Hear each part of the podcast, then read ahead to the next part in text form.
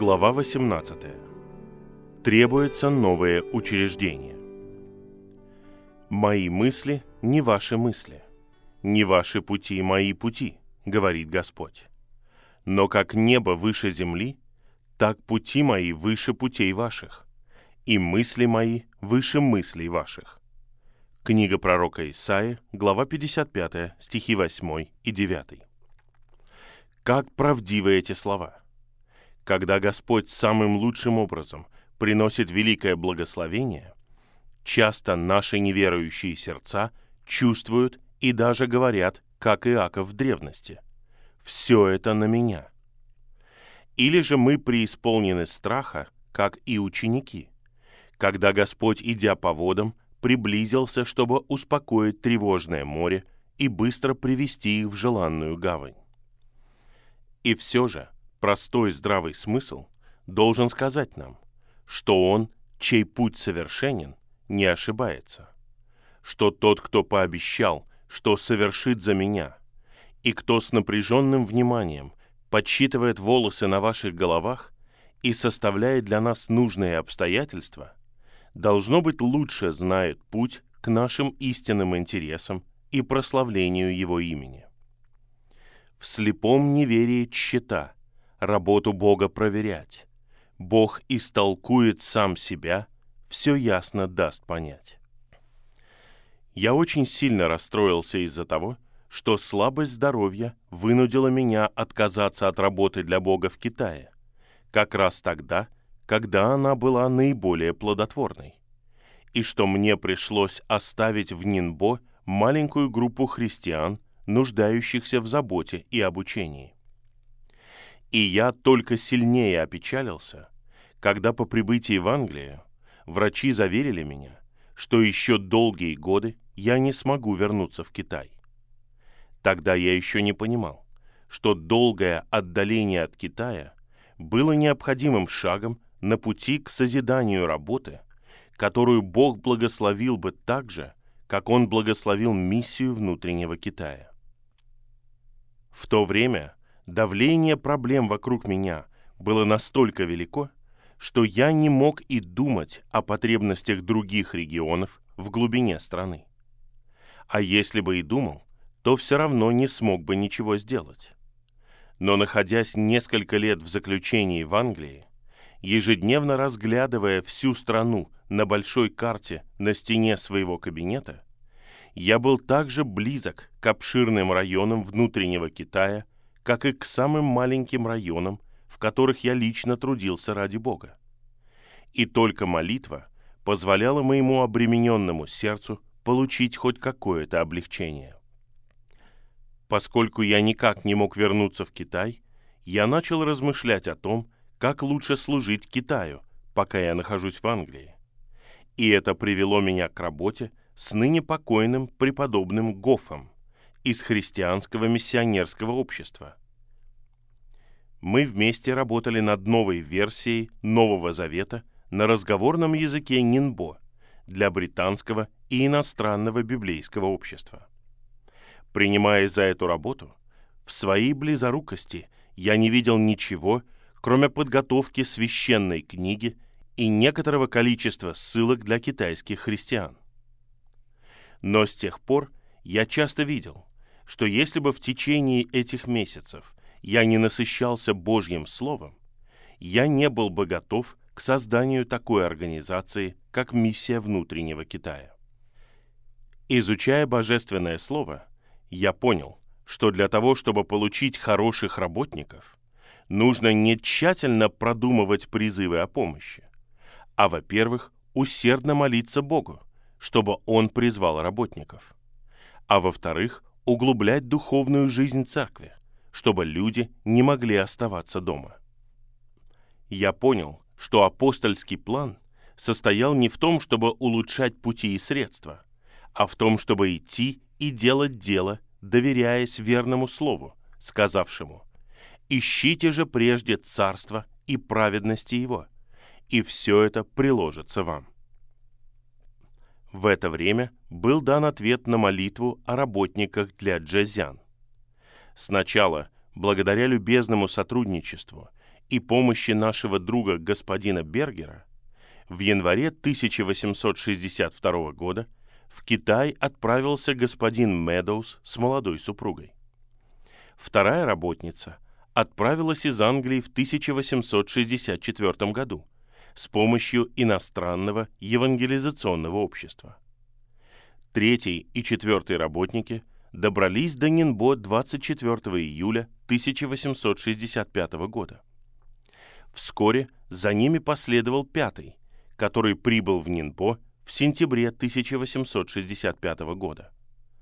Таким образом, Господь полностью ответил на молитву о пятерых работниках, и нам оставалось только взирать на Бога и ожидать от Него еще более великих деяний. После месяцев усердной молитвы и немалого количества безуспешных действий мы убедились, что для евангелизации внутреннего Китая необходимо особое учреждение.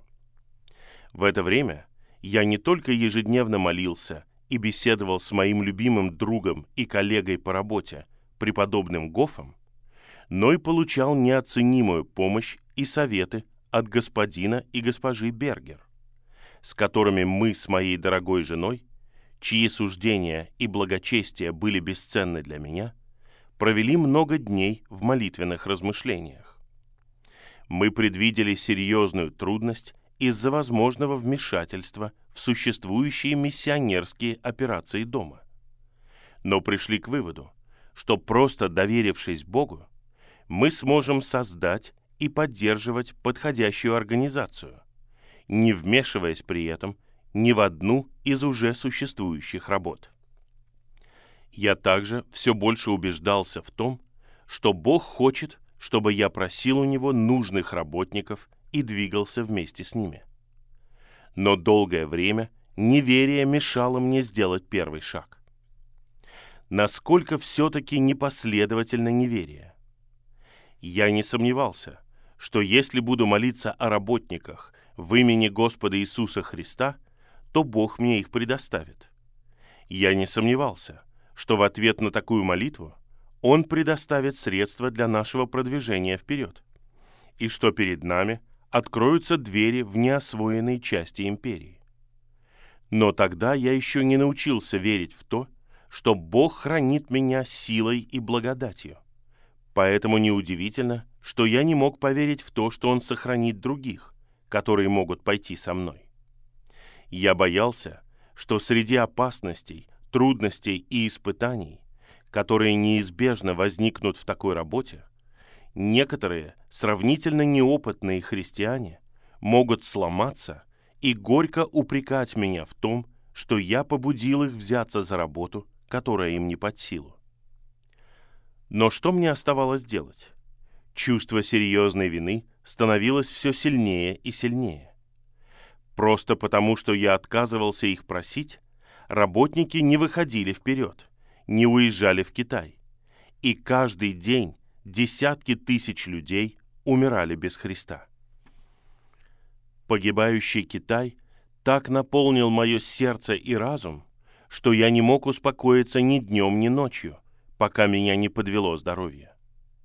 По приглашению моего любимого и почетного друга, господина Джона Пирса, тогда еще работавшего на фондовой бирже, я собирался провести с ним несколько дней в Брайтоне.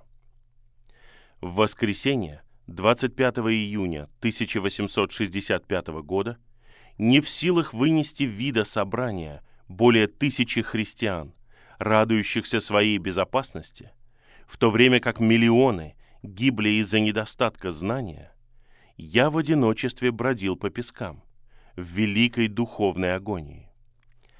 И там Господь победил мое неверие, и я передал себя Богу для этого служения. Я сказал ему, что вся ответственность за проблемы и последствия должна лежать на нем, что как его слуга я должен повиноваться ему и следовать за ним, а он направлять, заботиться обо мне и о тех, кто сможет работать со мной. Стоит ли говорить, что в моем отягощенном сердце тут же поселился мир? И тогда я попросил его о 24 работниках, по два на 11 внутренних провинций, в которых не было миссионеров, и два для Монголии. И написав прошение на полях Библии, которая была у меня с собой, я вернулся домой, наслаждаясь покоем, который долгие месяцы был мне чужд, и с уверенностью, что Господь благословит свою работу, и что я должен принять участие в благословении. Прежде я молился и просил в молитве, чтобы Он призвал работников для одиннадцати неохваченных в то время провинций, но я не признавал себя в качестве их руководителя. Примерно в это же время, с помощью моей дорогой жены, я написал небольшую книгу «Духовные нужды и запросы Китая». Каждый абзац был пропитан молитвой.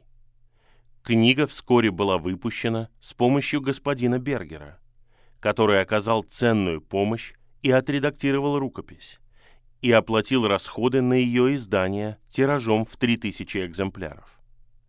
По возможности, особенно на конференциях в Перте и Милдмее в 1865 году, я публично рассказывал о предполагаемой работе и продолжал молиться за заинтересованность коллег, которых после надлежащей переписки пригласил к себе домой, а затем на восток Лондона.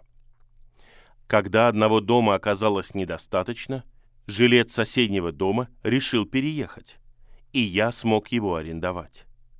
И когда и этого, в свою очередь, стало недостаточно, рядом представилось дополнительное жилье.